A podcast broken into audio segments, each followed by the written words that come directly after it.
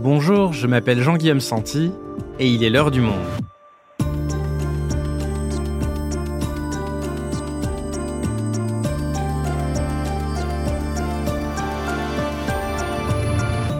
Aujourd'hui, à quoi joue Viktor Orban? Depuis 2010, le Premier ministre hongrois ne cesse de multiplier les provocations contre l'Union européenne.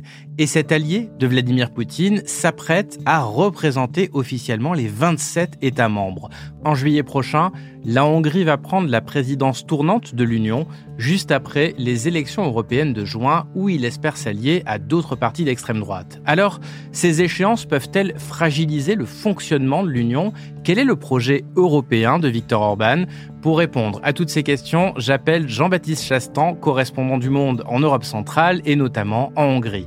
Victor Orban, l'homme qui fait chanter l'Europe de l'intérieur, un épisode de Marion Botorel, réalisation Amandine Robillard.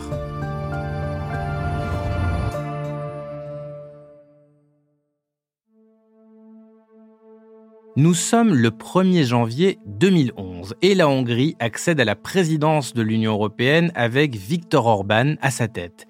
Et déjà, ses relations avec Bruxelles sont tendues, comme on peut l'entendre dans cet extrait du journal télévisé de France 2.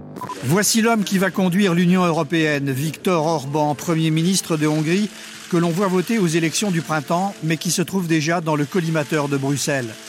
Ce leader populiste qui défend les couleurs de la droite hongroise et du parti Fidesz a fait voter une loi sur les médias qui prévoit des amendes de plus de 700 000 euros pour des chaînes de télévision qui auraient porté atteinte à l'intérêt public. Cette loi sur les médias n'est qu'un des nombreux reculs démocratiques qu'ont connus les Hongrois ces dernières années. Atteinte à l'indépendance de la justice, corruption généralisée, clientélisme parmi l'élite au pouvoir, mise au pas de la quasi-totalité des médias hongrois au service de la propagande gouvernementale, muselage de l'opposition politique, loi menaçant les droits des personnes LGBT, et malgré toutes ces dérives antidémocratiques en totale opposition aux valeurs de l'Union européenne, Viktor Orban va donc occuper, pendant six mois, sa présidence tournante.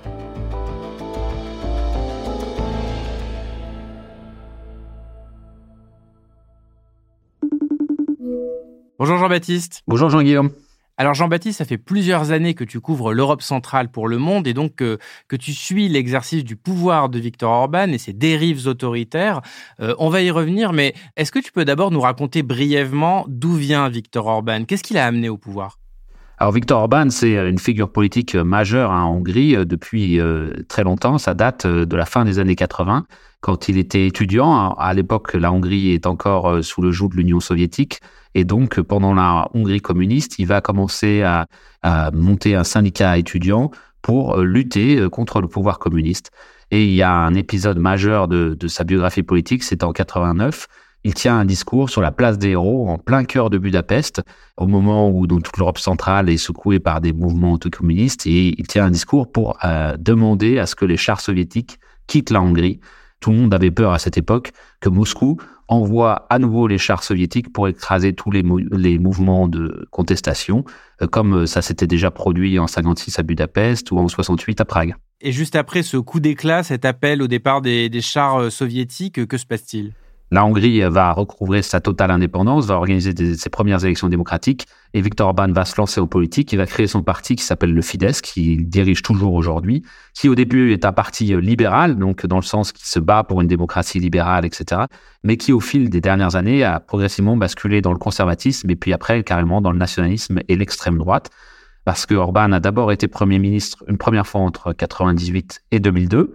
Il a perdu les élections en 2002, ce qui reste un traumatisme assez fort pour lui. Et donc en 2010, il est revenu au pouvoir en Hongrie et il s'est dit, ah, pour rester au pouvoir, il va falloir que je mette en gros la main sur les contre-pouvoirs. Et très rapidement, il va commencer à s'attaquer à tous les contre-pouvoirs en Hongrie, c'est-à-dire euh, les médias, la justice, les ONG. Et alors aujourd'hui, euh, concrètement, qu'est-ce qu'il porte comme valeur euh, C'est quoi exactement l'urbanisme? Alors l'urbanisme, c'est quelque chose qui est difficile à définir. Hein. Il y a des débats d'experts qui peuvent durer des heures pour savoir euh, est-ce que c'est toujours une démocratie, est-ce que c'est déjà une dictature, etc. Lui, il emploie le concept de démocratie illibérale. Ça s'oppose à la démocratie libérale telle qu'on la connaît, c'est-à-dire le pouvoir de la majorité contrôlé par des contre-pouvoirs, ce qu'on appelle l'état de droit.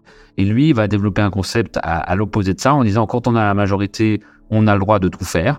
Et donc, c'est ce qu'il va appeler euh, cette démocratie libérale où progressivement, il va attaquer les droits des ONG, les droits des minorités, euh, les immigrés, les opposants surtout aussi, qui, euh, par exemple, n'ont plus accès aux médias en Hongrie. Et du point de vue de la politique étrangère, l'urbanisme, c'est aussi un rapprochement avec la Russie de Vladimir Poutine, c'est ça? Ça aussi, c'est un autre basculement de, de Viktor Orban. Je veux dire, il s'est construit dans l'opposition à Moscou, dans l'opposition à l'URSS. Et euh, progressivement, depuis 2010, on a vu qu'il se rapprochait de, Poutine. C'est-à-dire que depuis le début de la guerre en Ukraine, c'est le seul euh, dirigeant européen qui euh, rencontre encore Vladimir Poutine, qui refuse de livrer des armes à l'Ukraine. Enfin, dirigeant de l'OTAN, parce qu'il y a d'autres pays neutres qui le font, mais la, Hongrie est membre de l'OTAN et ne livre pas d'armes à l'Ukraine. Il continue aussi à, à recevoir du gaz russe, à vouloir construire une centrale nucléaire russe sur son territoire. Et ça, c'est quelque chose qui a un grand basculement parce qu'à l'époque, même encore en 2008, il était considéré comme un des, euh, des dirigeants les plus pro-atlantiques de l'Union européenne. Et alors face à ce durcissement du, pouvoir de Orban et ses dérives autoritaires, est-ce qu'il n'y a pas eu de, contestation de la part des Hongrois dans la rue, des manifestations? Alors en Hongrie, il y, a, il y, a, régulièrement des manifestations en fonction des mesures de Viktor Orban, mais elles sont toujours d'une ampleur euh, qu'on peut dire limitée, c'est-à-dire au maximum quelques dizaines de milliers de personnes, et très rarement elles le font reculer parce que en réalité, la majorité des Hongrois soutiennent ces mesures, hein, euh, soit, ou soit apathiques, soit ont peur. Et donc, du coup, c'est pas un pays où il y a une contestation majeure, comme on a pu le voir en Pologne euh, ces dernières années, quand euh, les alliés de Viktor Orban étaient au pouvoir.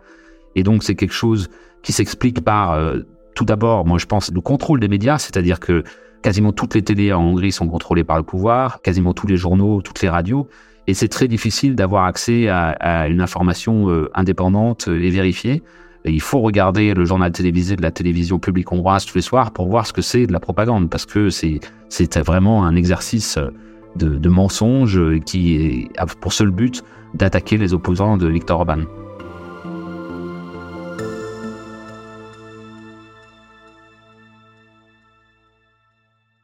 Jean-Baptiste, ça fait donc 14 euh, ans que Viktor Orban se maintient euh, au pouvoir en Hongrie et parmi euh, ses thématiques de campagne favorites, il y a l'Union européenne ou plutôt taper sur l'Union européenne. Il le fait de, de, plus en plus fréquemment dans ses discours, comme par exemple le 2 avril 2022 lorsqu'il prend la parole juste après avoir été réélu pour la quatrième fois. Nous avons remporté une si grande victoire qu'on peut même la voir depuis la Lune. Alors imaginez qu'ils la verront encore mieux depuis Bruxelles. Pourquoi est-ce que l'Union européenne est une cible privilégiée de Viktor Orban, Jean-Baptiste? Eh ben, c'est assez paradoxal, hein, parce que la Hongrie est un des pays qui a le plus profité de son adhésion à l'Union européenne, qui date de 2004, en s'enrichissant massivement, en construisant des autoroutes dans tout le pays, en attirant des industries. Euh, donc euh, c'est quelque chose qui est inattendu. Mais en fait, il a réussi à, surfer sur ce ressentiment hongrois qui est très prégnant dans l'identité hongroise de on a été toujours martyrisé dans l'histoire par des grandes puissances pour le retourner contre euh, Bruxelles. Donc ce qu'il attaque en permanence, c'est Bruxelles comme ce qui serait le symbole des technocrates, etc., qui voudraient imposer des décisions à la Hongrie en dépit de la volonté des Hongrois. En réalité, c'est que l'Union européenne, c'est un des derniers contre-pouvoirs qui reste euh, en Hongrie, parce que comme il a tous les contre-pouvoirs internes ont été affaiblis, la seule chose dont il a encore un peu peur ou qui pourrait le faire freiner, c'est l'Union européenne, puisque la Hongrie est un pays qui profite considérablement des fonds européens, comme tous les pays de l'ex-bloc soviétique, et du coup euh, qui a besoin chaque année de milliards d'euros pour soutenir son économie, construire des autoroutes, etc. Or, c'est un des rares contre-pouvoirs sur lesquels Viktor Orban n'a pas de prise, puisque euh, par définition, euh, c'est basé à, Bruxelles et c'est un ensemble d'autres pays. Et donc, du coup, le fait qu'il attaque en permanence Bruxelles et qu'il rêve de changer l'Union européenne de l'intérieur, c'est en, vrai pour pouvoir conserver son pouvoir en Hongrie, parce que les menaces de sanctions de l'Union européenne lui font peur. Et alors justement, ces sanctions-là, il y en a eu récemment, mais elles ont mis beaucoup de temps euh, à arriver. Longtemps, l'Union européenne a été comme euh, paralysée face à cette dérive autoritaire du pouvoir en Hongrie. Pourquoi? D'abord, l'Union européenne ne s'attendait pas du tout à, ce que quelque chose comme ça se passe. Hein. Quand il y a eu l'élargissement, tout le monde pensait euh, c'est la victoire de la démocratie, c'est la fin de l'histoire. Ces pays-là ne reviendront jamais en arrière. En fait, c'est ce qui s'est produit, c'est qu'il y a eu des grands retours en arrière de la Hongrie. L'Union européenne n'était pas du tout préparée à ça et elle a été, on peut dire, euh, tétanisée à la fois politiquement et juridiquement. Ce qui a empêché de prendre des, décisions euh, fortes. Moi, ça fait euh, cinq ans que je couvre la Hongrie. J'écris euh, chaque année, enfin même régulièrement, plusieurs fois par année, des articles sur la dernière réforme d'Orban qui fait scandale dans l'Union européenne, sans voir de vraies réactions. Il n'y a pas de très peu de sanctions, ou quand il y a des, procédures de sanctions, elles durent des années et des années, et au bout de, de ça, il revient un peu en arrière s'il perd devant la Cour de justice de l'Union européenne. Mais moi, je dirais que ça a quand même changé depuis le début de la guerre en Ukraine. Pourquoi la guerre en Ukraine? Qu'est-ce que Viktor Orban a déclaré qui fait que là, ça change? Eh ben, c'est un moment où l'ensemble de l'Union européenne a été sous le choc de voir l'invasion de l'Ukraine par la Russie. Il y a eu une sorte de réaction générale de solidarité pour l'Ukraine. Tout le monde, sauf Viktor Orban. C'est-à-dire qu'il euh, a commencé à jouer euh, une carte un peu divergente en disant il faut ménager Poutine, en disant ah l'OTAN est aussi responsable de ce qui se passe en Ukraine, etc.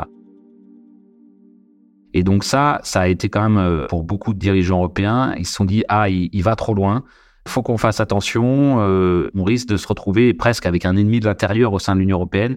Et donc là, ils se sont dit il faut qu'on réagisse plus fortement sur ces dérives. La Commission européenne a lancé enfin une procédure de euh, sanctions en suspendant près de 30 milliards d'euros de fonds européens de façon préventive, en disant il faut faire une liste de réformes. Et alors, ces près de 30 milliards qui ont été gelés par l'Union européenne, qu'est-ce que ça a eu comme conséquence en Hongrie?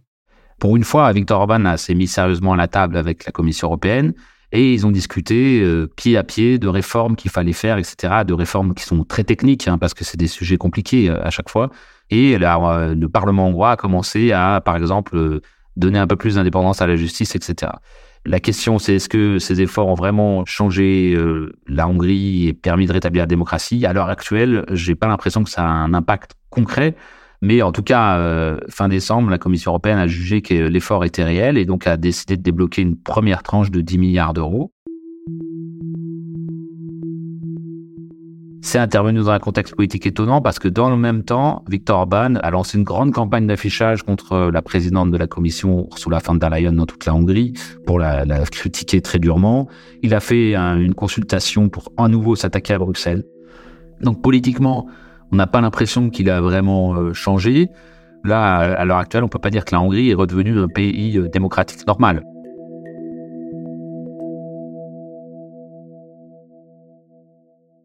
Ok, donc quelques réformes accordées à l'UE contre un dégel de 10 milliards d'aides, euh, mais des réformes qui ne changent pas vraiment la physionomie du pouvoir. Euh, Jean-Baptiste, certains disent également que ces 10 milliards en question, euh, c'était un deal fait avec Orban autour de l'adhésion de l'Ukraine à l'Union européenne. Est-ce que tu peux nous expliquer? Visiblement, il y a eu à nouveau une sorte de compromis politique, puisque c'était juste avant un Conseil européen crucial pour décider de l'aide à l'Ukraine. Et ils ont débloqué cet argent deux jours avant ce Conseil européen de décembre incroyable, où au moment où il a fallu euh, décider de si on lançait les négociations d'adhésion avec euh, l'Ukraine, Victor Orban allait prendre un café pour sortir de la salle, pour euh, pas voter. Certains disent c'est le café à 10 milliards d'euros. C'est-à-dire que comme on lui a dégelé 10 milliards d'euros, plutôt que de s'opposer à la position de l'Union sur l'Ukraine, il a, il a préféré aller boire un café. Bah, il aurait pu mettre son veto. Il avait le droit de, veto. S'il votait contre, ça bloquait le processus d'adhésion. Et en effet, plutôt que de mettre son veto, il est sorti de la salle, il s'est abstenu. Et c'est pour ça qu'on a dit euh, il avait accepté d'aller prendre ce café euh, en échange des 10 milliards d'euros. Et alors Jean-Baptiste, avec tous ces discours anti-européens, on pourrait se poser la question, après tout, euh, comment expliquer que la Hongrie ne souhaite pas quitter l'Union comme a pu faire le Royaume-Uni et comme le réclament certains partis d'extrême droite? Ça tient à ces milliards dont tu nous parles?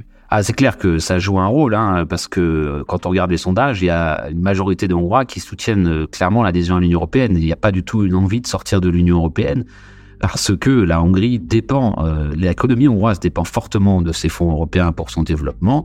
Et puis par ailleurs, il y a beaucoup de Hongrois qui travaillent aussi ailleurs en Europe de l'Ouest et qui bénéficient de la liberté de mouvement propre à l'Union européenne.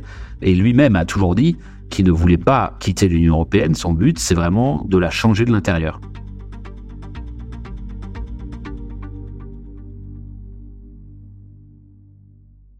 Jean-Baptiste, on l'a dit en introduction de ce podcast, c'est donc dans tout ce contexte que tu viens de nous décrire que Viktor Orban s'apprête avec son gouvernement à occuper la présidence tournante de l'Union européenne en juillet prochain.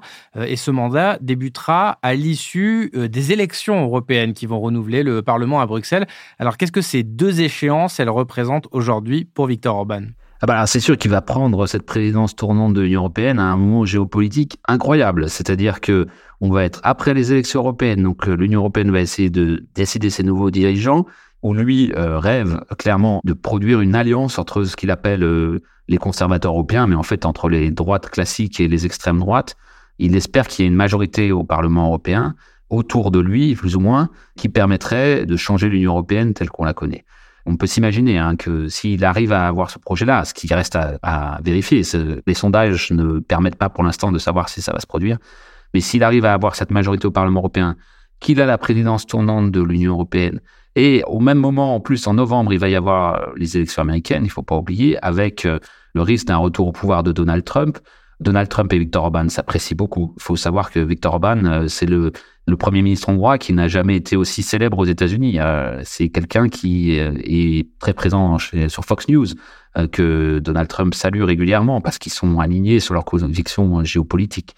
Donc, on peut se dire qu'à ce moment-là, il peut y avoir une triangulation dangereuse entre Vladimir Poutine à Moscou, Viktor Orban à Budapest et Bruxelles, et Donald Trump à Washington. Euh, donc ça, c'est un moment, euh, oui, qui peut être très dangereux.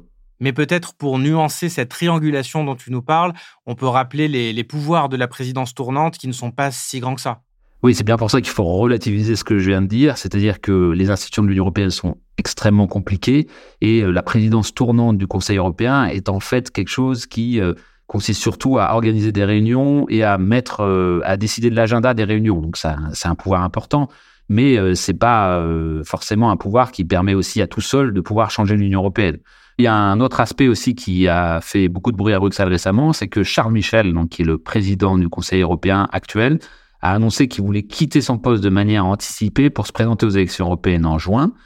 Et la logique administrative voudrait que ce soit Victor Orban qui le remplace de manière intérimaire le temps qu'il nomme un nouveau président du Conseil européen. Cette perspective a effrayé pas mal de monde à Bruxelles. C'est pas sûr que ça se produit parce que Victor Orban lui-même a dit qu'il n'était pas forcément euh, intéressé pour se battre pour ce poste. Mais euh, bien sûr, s'il occupait ce poste extrêmement symbolique, ça pourrait encore accroître son poids politique euh, sur la scène internationale.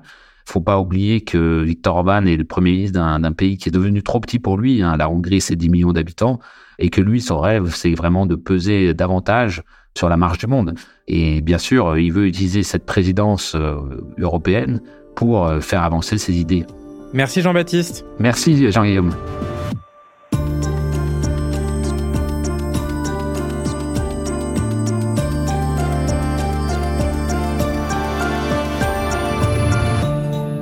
Et pour retrouver tous les articles de Jean-Baptiste Chastan sur le sujet, rendez-vous sur lemonde.fr. Et en allant sur abopodcast.lemonde.fr, vous pourrez également trouver notre offre spéciale à destination des auditeurs et auditrices de l'heure du monde, un mois d'accès abonné gratuit et sans engagement à l'ensemble de nos contenus.